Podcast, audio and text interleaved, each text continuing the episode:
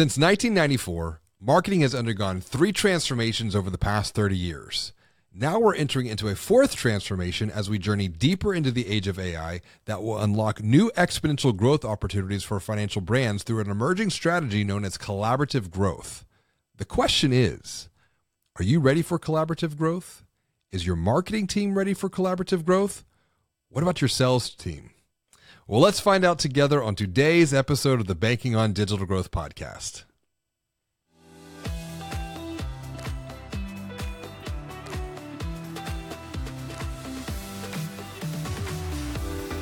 Greetings and hello, I'm James Robert Lay, and I'd like to welcome you to another episode of the Banking on Digital Growth podcast. Today's episode is part of the Exponential Insight series, and I'm excited to welcome Peter Caputa to the show. Peter is the CEO of Databox, where their dashboards empower marketing and sales teams to track performance from everywhere. And today, Peter and I are going to dive into future growth opportunities for your financial brand that are rooted in collaborative growth. You're going to learn exactly what you need to do next to further align your marketing and sales teams through collaborative growth in this age of AI, where you're going to maximize your own future growth at your bank, credit union, or fintech. Welcome to the show, Peter. It is so good to share time with you today, buddy. Thanks, James Robert. It's good to uh, good to be here. I'm excited to talk about uh, some of the stuff we've been working on. Absolutely. Yes. Talk and, about marketing and banking and all that fun stuff. And before we get too far into like the something that I'm excited about that you've been writing about collaborative growth, what is good in your world right now, personally or professionally? It's your pick to get started on a positive note. Uh, personally, professional. But personally, uh, my son's a sophomore um, just started his sophomore year, doing well in school. He's on the JV soccer team, which I love going to watch. Um, and he's um, starting to mature as a young man. So I'm proud of him. That's probably my the biggest highlight in my in my life is just uh, watching him grow up, continue to grow up, and become a good good person. You know, that's so positive to hear. My wife and I, we have four, and our oldest is 13. So he's in eighth grade now. And to see him mature and become a leader. Um, he actually was elected student class president. Nice. And then he came home and he goes, I think I'm going to run for NJHS, the National Junior Honor Society president. So he got elected okay. for that. Um, wow. And then he's running cross country and sitting first chair cello and orchestra. So when your wow. kids are are starting to do these things as a father or as a mother, as a parent, you're yeah. like, yeah. we did something right along the way. I picked a good wife. yeah, that is so true. There, there's there's a hundred percent truth because it does. It takes it. You know what? That's a great transition. It takes it's a collaboration to to, to on that front, but it also collaborative growth is hmm. a term that I've seen you writing a lot about on LinkedIn lately. And yeah. What does that mean? Collaborative growth. Um, I see a problem in the way most sales and marketing organizations operate. They operate from the, with the mindset and the perspective that they know more than everybody else. Mm. Um, and and therefore as a result, they just start spraying their value prop, spraying what they do, talking about trying to teach you how to do things. Uh, and of course, there's an element of all of that, and often we're gonna like we're gonna both rant about things today about that other other people should be doing. But true expertise comes from continuous learning yeah. from your customers, from your prospects, from other people in your industry, et cetera.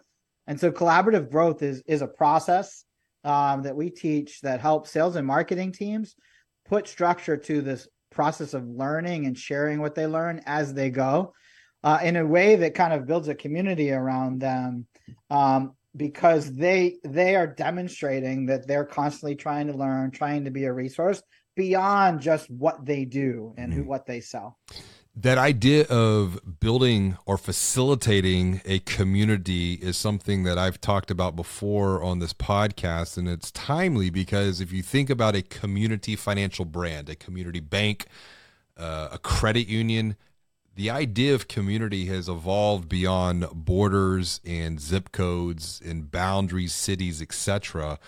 So this idea of collaborative growth plays nicely into that perspective. Even in banking on digital growth, I wrote about how marketing and sales teams can unite to create the quote unquote the growth team. Yeah. I, am I'm, why collaborative growth? Why now? What what makes this the time to be thinking about this as a strategic uh, objective? Well, I think businesses in general are facing a lot of headwinds um, for a variety of reasons. One, relevant to banking, interest rates are sky high, right? There's no longer free money. We all can't just take money and use it to grow our business and then pay it back or not or pay it back at the same amount, right? So we all have to worry about interest rates now. Um, and of course, inflation has increased costs of things. The labor market's wacky, to say the least. Uh, so there's the economic things. There's geopolitical issues. I think uh, there's a lot of unrest around the world, which disrupts markets. Um, so I think all your banking people are, are, well aware of that stuff. I don't have to preach on that. But then um, there's also um, an interesting dynamic with digital marketing. I think for digital marketing, for the first say 20 years or so, um, it was pretty wide open. Um, I remember writing blog posts in the early 2000s and like then googling the term the term I optimized for the next day and I'd be number one. Uh, right? It's like and that was I could do that at will. Uh, it was crazy back then, and of course it's gotten more com- uh, more competitive over time. But I think we've reached a point where unless you have a lot of money or a lot of time, it's hard to break through uh, in your marketing. I'm not just talking about be- ranking on Google with search engine optimization. I'm also talking about building a following on a social night, social site, uh, building a, a newsletter or an email list. Like all of those things have just gotten harder and harder because all of those channels are more and more crowded. I don't know about you, but when I wake up in the morning, I got 100 emails in my inbox. I got 30 Im- emails in my LinkedIn directs. I got 10 to 15 slacks from my internal team. And it's just completely overwhelming. Every channel is like that. And and so, as a result of that increased competition, um, I think uh, spitting or spraying out your value prop and publishing content and promoting it, like w- most people are just tuning that out, or a lot of people are tuning that out. And what people are, what prospects and people in general are really thirsting for is actual, true, personal one to one interaction. Uh, and and and if you're going to do that you have to you can't just talk about what you do. You can't just talk about how awesome you are. You can't just talk about the problems you solve in an abstract way you actually need to talk to your prospects and customers you need to tell their stories you need to gather insights from say 50 companies or people that are similar and share some of those insights in in anonymous and aggregate way um, you need to have a podcast, right, where you're interviewing other people to learn from them and to share their message out in the world. And you need to really give before you're going to get. Well, uh, that yeah. giving before you get, that's something that Joe Polish has talked about. Life gives to the giver and takes from the taker. And when you think about this idea of how marketing, even digital marketing, has transformed over the last 20 years, you're right. I remember the same thing back in the day. You wrote a blog post, you could rank super easily, and now it's crowded, it's competitive, it's commoditized even, and I think it's going to be even more so as we move further into this age of AI because you can go in and create quote unquote commoditized content, but that's that's not there's this human connection, there's this human factor. In, in banking on digital growth, I wrote about, you know, how the majority of financial brands compete on the same great rates, amazing service, look-alike product features. Right. But the the that's narcissistic marketing. Um, the the the potential though is to help first, to sell second, to play the role of the helpful and empathetic guide. Right. That's where this idea of, and this is going to be the subject of my third book, banking on expertise comes back into play because it's the expertise that is now the differentiator, particularly with the niche market segments, niche banking yep. is something that we've talked about here. Before we get too deep into opportunities, I want to roll back on what could be a potential roadblock or an impediment that could slow down or derail the thinking around collaborative growth because there are a tremendous amount of opportunities but i'm always trying to get people to see the obstacles first so that they can be aware of them before they actually run into them head head first yeah, yeah. Um, as I told you before, I'm excited about your book, Banking on Expertise, because I think it's like it's it's very well aligned with my thinking on this. And uh, to answer your question about what holds people back from embracing collaborative growth, it's the fact that they they think of sales and marketing as this assembly line. We've we like over the last 20 years, this is what every expert has actually said is like, okay, you have your salespeople. Let's let's put a, a sales development rep in front of them who's booking calls for them, right? This happens more in SaaS, I think, than maybe in banking, but there's a lot of businesses, even beyond software companies, that put somebody there. Their job is just to go out and email people and call people and book a call for the actual expert who's uh, maybe an expert, the salesperson to close, right? And then and then what we do is we put paid ads in front of that person and we're putting them through a landing page, right, to get the lead so that we can call them. And then we're doing social on top of that. And we hire a social media person to sit there and publish links to our content and memes and shit like that that might go viral, right? Um, and so there's just this assembly line that we built. It it reeks of impersonalization. Yeah, it, it's it's it it doesn't allow your buyers to connect with a human who might have expertise, right? What it does is it treats them like a transaction and puts them through an assembly line. Nobody wants to go through that. So um, we need to stop treating our businesses like they're buffets that we, you know, put people through. They walk through and pick what they want, or they go through, you know, a car wash and get different steps. We need to start thinking about it as a gourmet restaurant where we're actually have a waiter that knows what they're talking about and a chef in the back that has a few stars. Well, you're talking my language when you're talking starred restaurants um, and experiences. Uh, as I shared before we hit record, we actually, my wife and I, we just went to New Orleans and we ate some really good food down there. Yes. But but your your thinking is is sound. When when you look at people are looking for expertise from a human. I wanted to pause on that because yeah. In banking on digital growth, I wrote about DX plus HX equals growth, meaning meaning a positive digital experience when combined with a positive human experience is a yeah. path towards growth. It's not one or the other. In fact, I was talking with someone the other day about Gen Z, and I said, "Well, what about Gen Z? You know, is it is it 100% digital?" They said, "No." They said 80% digital, 20% human, at the beginning of a financial buying journey but once mm-hmm. that account that loan has been funded then it begins to flip now it's 80% human 20% digital for all of the transactional stuff but they still value the human expertise the human perspective mm-hmm. why and, and i and i guess because there's such a a loud discussion in the vertical right now within financial services about AI. And I'm like, don't over index on that and forget the people. And I think that's what has happened through digital transformation in the vertical. People have we've we've forgotten the that behind every data point is DNA. Mm-hmm. Why the human factor in whenever we're thinking AI? What's the difference here?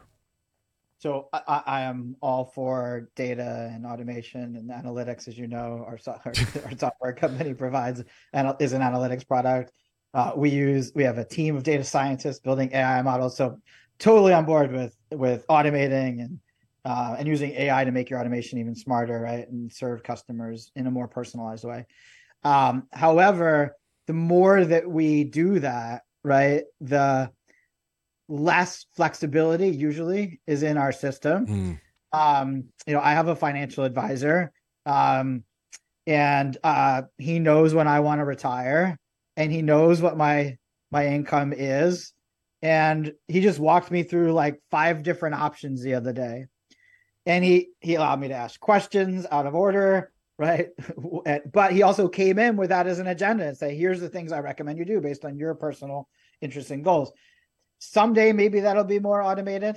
Um but those are pretty big decisions about my son's education my wife's and i's retirement our ability to help family when needed like all of these things factor into it. And so i just don't uh, i just don't think i would personally trust a, a robot to that. Well uh, you bring up a great point. These are big decisions and i think there's a strong correlation between saas and financial services and here's why. Sometimes these are complex buying journeys on the saas. There's multiple people that have to buy internally but while financial services, you might not have multiple buyers unless you're dealing in an SMB space. But on the retail side, on the consumer side, it's a very complex journey. Money is already inherently complex. Money has a high cognitive load, if you will. Yep.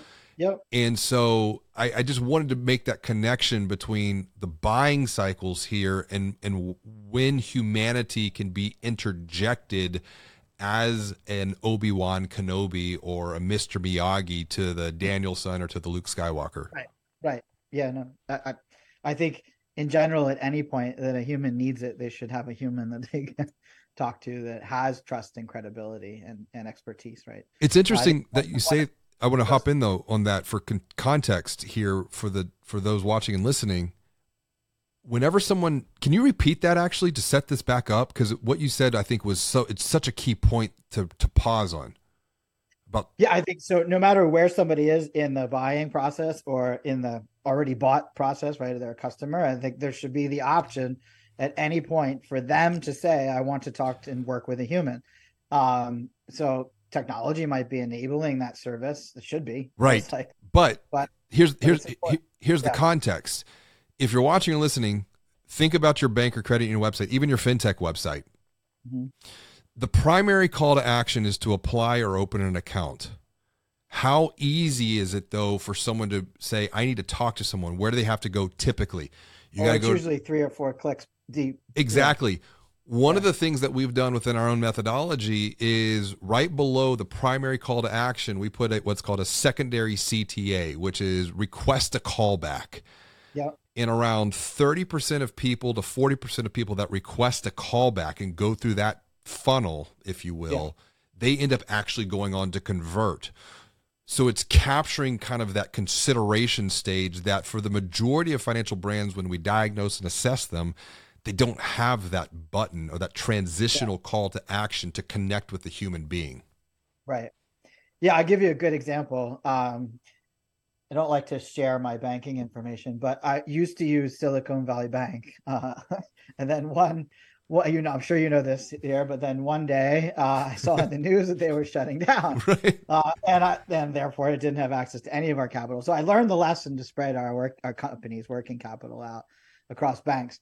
And so I was in a mad dash scramble with you know with the co-founder to figure out like what bank should we try to move money to if we can't even move money, right? Um, and we ended up settling on a digital first bank and an old, a very traditional large bank and and keeping the money.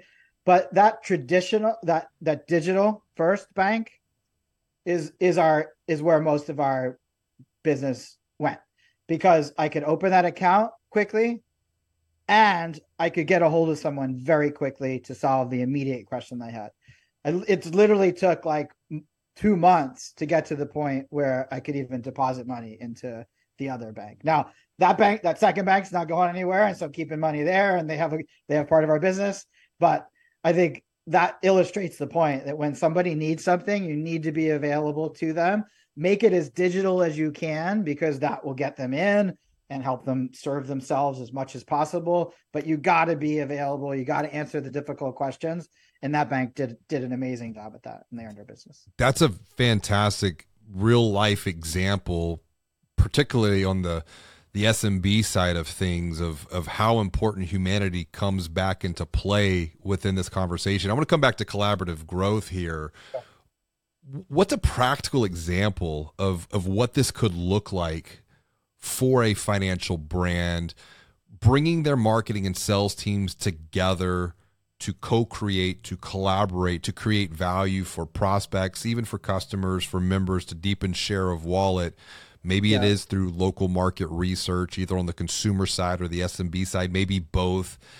What's yeah. a practical way to think about this? Um, so we have um, a bunch of methodologies that we've developed based on uh, different marketing tactics or marketing channels. Um, the key with collaborative growth, though, is that it's really channel and tactic agnostic. The key is just the way you approach it. So if you're going to write a blog post, don't sit down and write a blog post. Go out and interview five experts on the subject or 50 customers on on the t- survey 50 customers on the topic and then write a blog post with data backed insights and insights from external experts that people know and trust right um, if you're gonna put together a video for youtube go interview three people on a subject and splice together their thoughts in a cohesive manner right? If you're going to run a survey um, in order to to publish a report, you know, obviously go and get um, a hundred, few hundred responses before you do that. And so it really doesn't matter what tactic you use. Um, wh- where I think most marketing teams miss out on uh, is is doing that market research and using that to inform not just what content to produce, but also to inform the actual voice of the content and the perspective of the content. Uh, and so usually we advocate people gathering data from their market and publishing that as a way to do a few things. Engage people that you either have as clients or customers as well as engage prospects because if you're going to ask them to complete your survey that's a way to engage them way to show them that you actually are um, pursuing knowledge and pursuing insights that you can they can that, you, that they might be interesting to them and that you can share with them.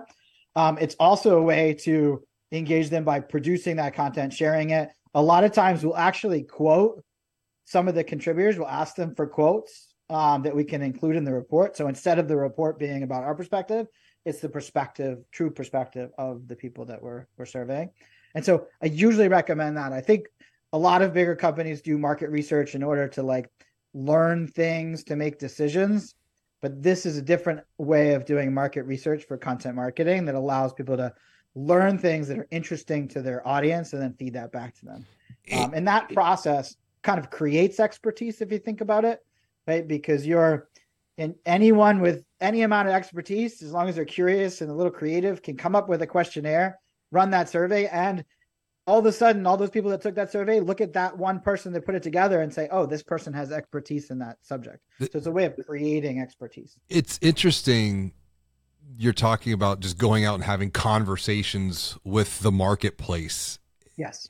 I often find that marketing teams have not done that before or they don't do it it's not systematized or operationalized. In fact, because I think of things on a 90 day cycle and banking on change, I'm writing around the 90 day growth methodology. And if you made a commitment to focus on one area, um, maybe it's around a product line, maybe it's around a particular market segment, and yep. going out and having these conversations, running these surveys, doing these interviews, I think it's also doing something very interesting is coming back to this idea of narrative and, and story, um, playing the role of the helpful guide.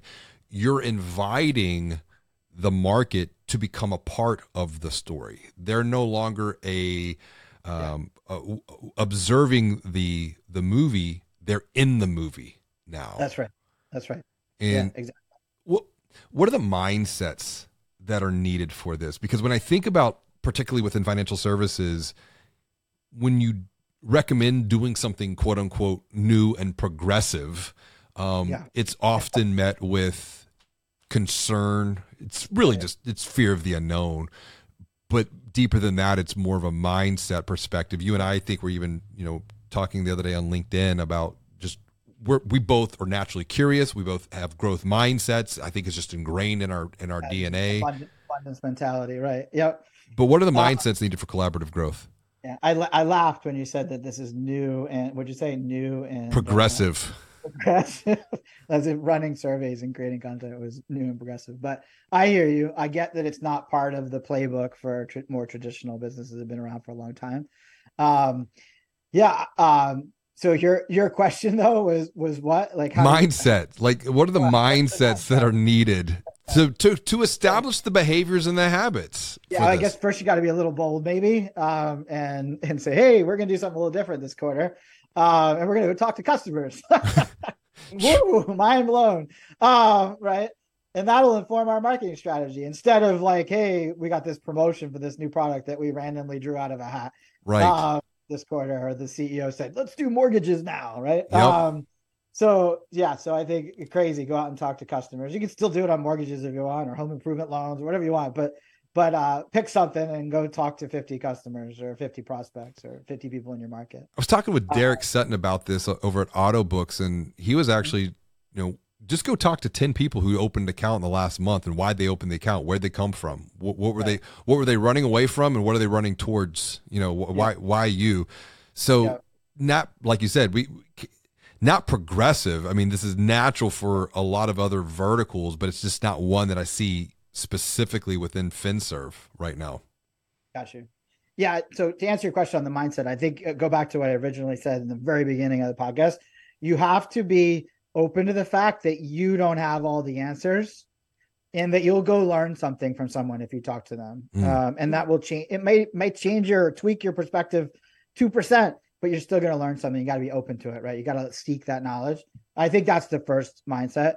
The sec, the second mindset is that you kind of have to be willing to publish stories and share stories about your customers and about your prospects, not about your products. Mm. Uh, right? Because if you're just talking about your products all day, like you're not differentiating yourself. But if you talk about the stories of how you helped a customer or data about you know home renovation trends in your area um, like you're going to get people interested in that. It's going to be much more interesting and it's still related to your products of course. Um, I, this could also expand into pr opportunities at a local market level. Yes. And then that would then perhaps yield to interviews other podcasts. I mean, and there's it's it's almost like a flywheel it seems like. Once you get this going then it opens up new opportunities and new opportunities yeah, it, so we're obviously doing this to market our own business. I literally booked seven podcasts last week.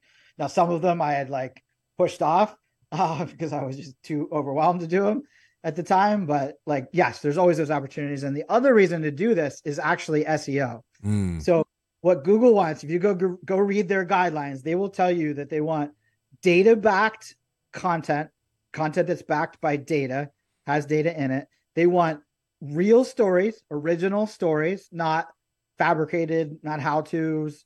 And they want multiple perspectives from multiple people. If you read their guidelines, you will literally see that. I'm I'm paraphrasing a little bit, but you will literally see that that's in the guidelines.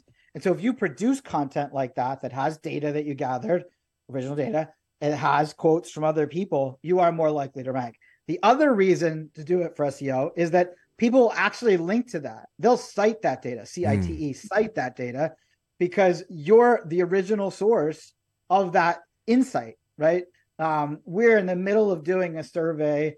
Uh, I might get these numbers wrong, so don't quote me um, on business outlooks. Um, and we've only gotten, I think, like 80 some people to respond so far.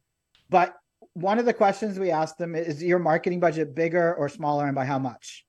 And only 34%, I think 34% had a um, higher budget.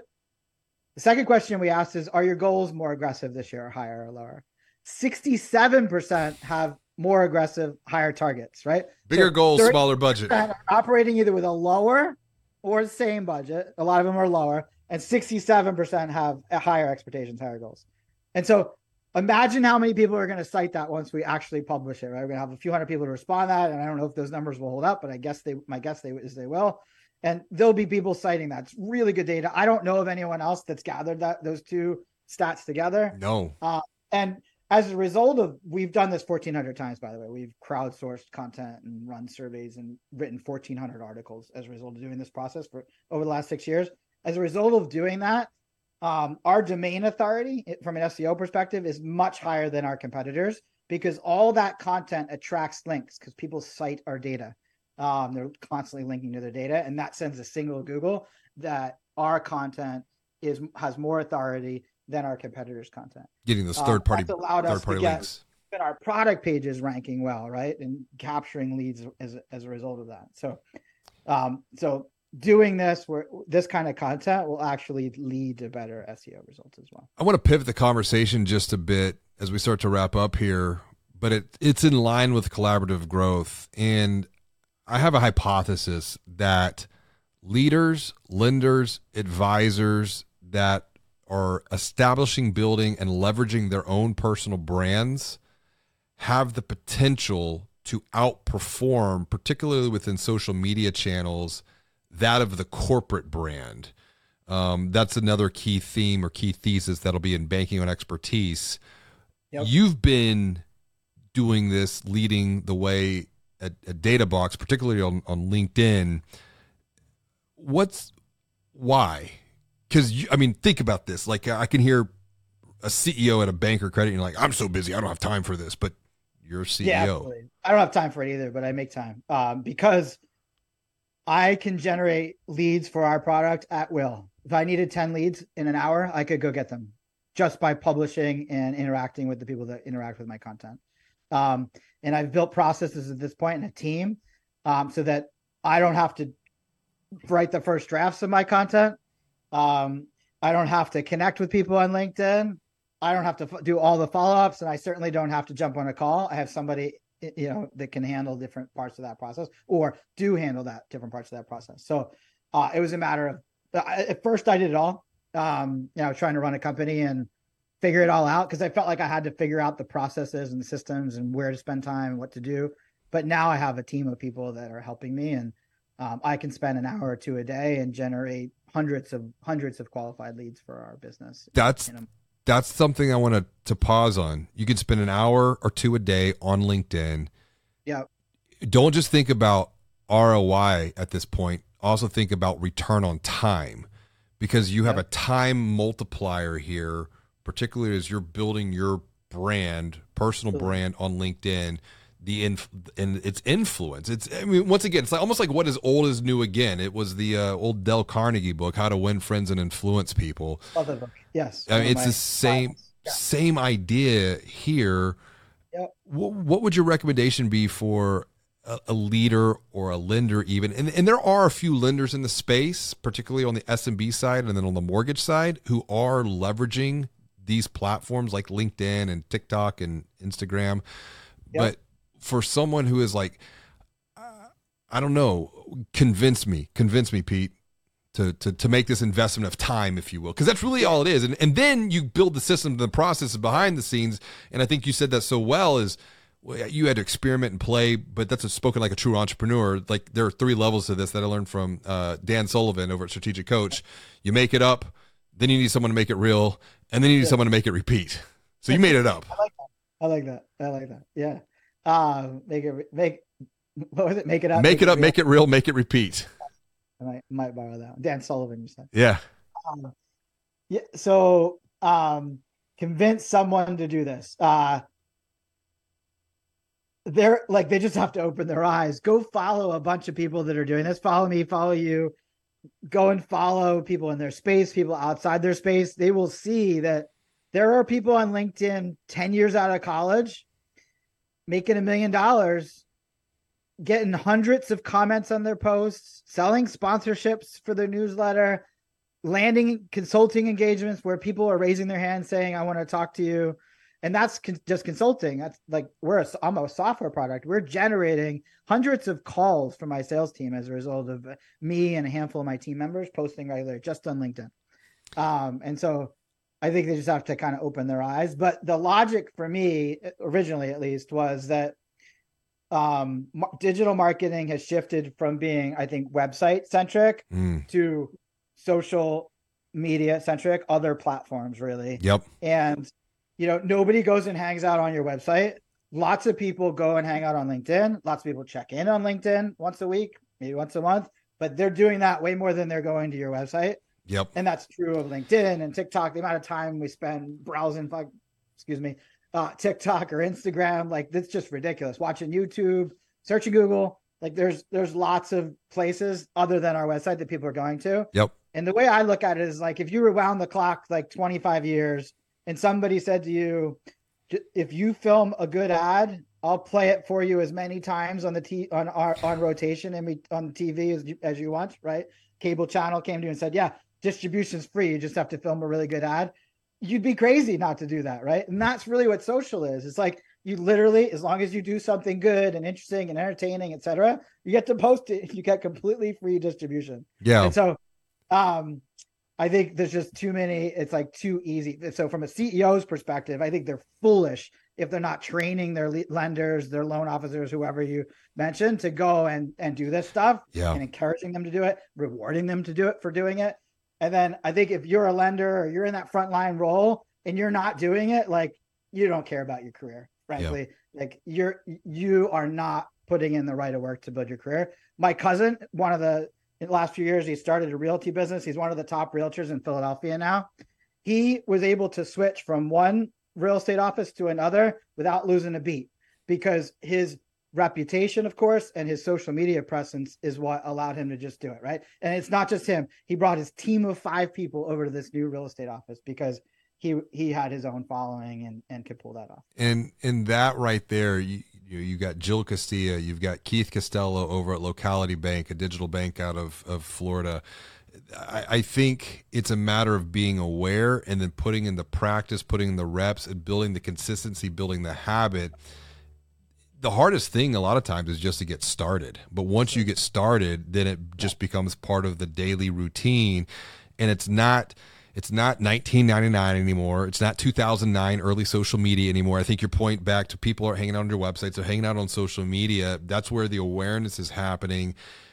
You're helping first though. You're you're giving more than you're you're going to receive but then, you know, you, you look at the, the long play with this. It's about placing micro deposits into the trust funds of people yeah. that sits between their ears. It's going to pay dividends. Following your follow, for putting in financial terms, your following is is an annuity, right? Yeah. You in it that compounds. It re- it really does. Let's wrap up on a practical point here for someone to get started with what we've been talking about here today around collaborative growth. What would be one small, simple thing that they could do today yeah. to get some momentum moving forward? Yeah. So this will be relevant, I think, if you're the CEO or the lender or wherever you are in the in the hierarchy or org structure. Um, pick one of your best clients um, this week and call them and say, "Hey, can I interview you over Zoom, record it, and then take some pieces of that, what you share with me, and write a quick story for my LinkedIn profile? Uh, I will mention you. I will mention your business. We'll say positive things, of course, about you and your business and your experience of working with me. Uh, and and and then take and write 300 words on that and and publish that, and then ask them to just share it around with whoever you know, some other people in their networking groups, uh, maybe their mom or their their spouse, um, but whoever might be relevant and uh, and be proud of of hearing that story. Super and simple. Not only will you strengthen the and cement that relationship because you're going to have a nice positive interaction, but they're going to tell you tell their story. You're going to help them tell their story to their contacts. You're going to be telling your their story to your contacts, which helps them, um, and uh, and and that'll help you get started. That's networking in the in the digital world. It's really simple. Do that once a week um, and uh, call me in four weeks if that doesn't help you land at least a handful of good conversations with potential clients. I think that's it. It's, it's it leads to the conversations, it leads to the connection, it all comes back to people and humanity at this point. Pete, thanks for being a good human being. This has been a great conversation today. What's the best way for someone to reach out, connect with you, and the work that you're doing over at DataBox to say hello? Um, yeah, so uh, I'm on LinkedIn, Peter Caputa on LinkedIn. Pretty, I think I'm the only. There's one other guy in Germany, but you won't mistake him for me because because my profile is a lot more active. Um, so pretty unique name. Uh, check out DataBox. We also have a free product which um, you've been using called Benchmarks. Benchmarks. It's available at benchmarks.databox.com.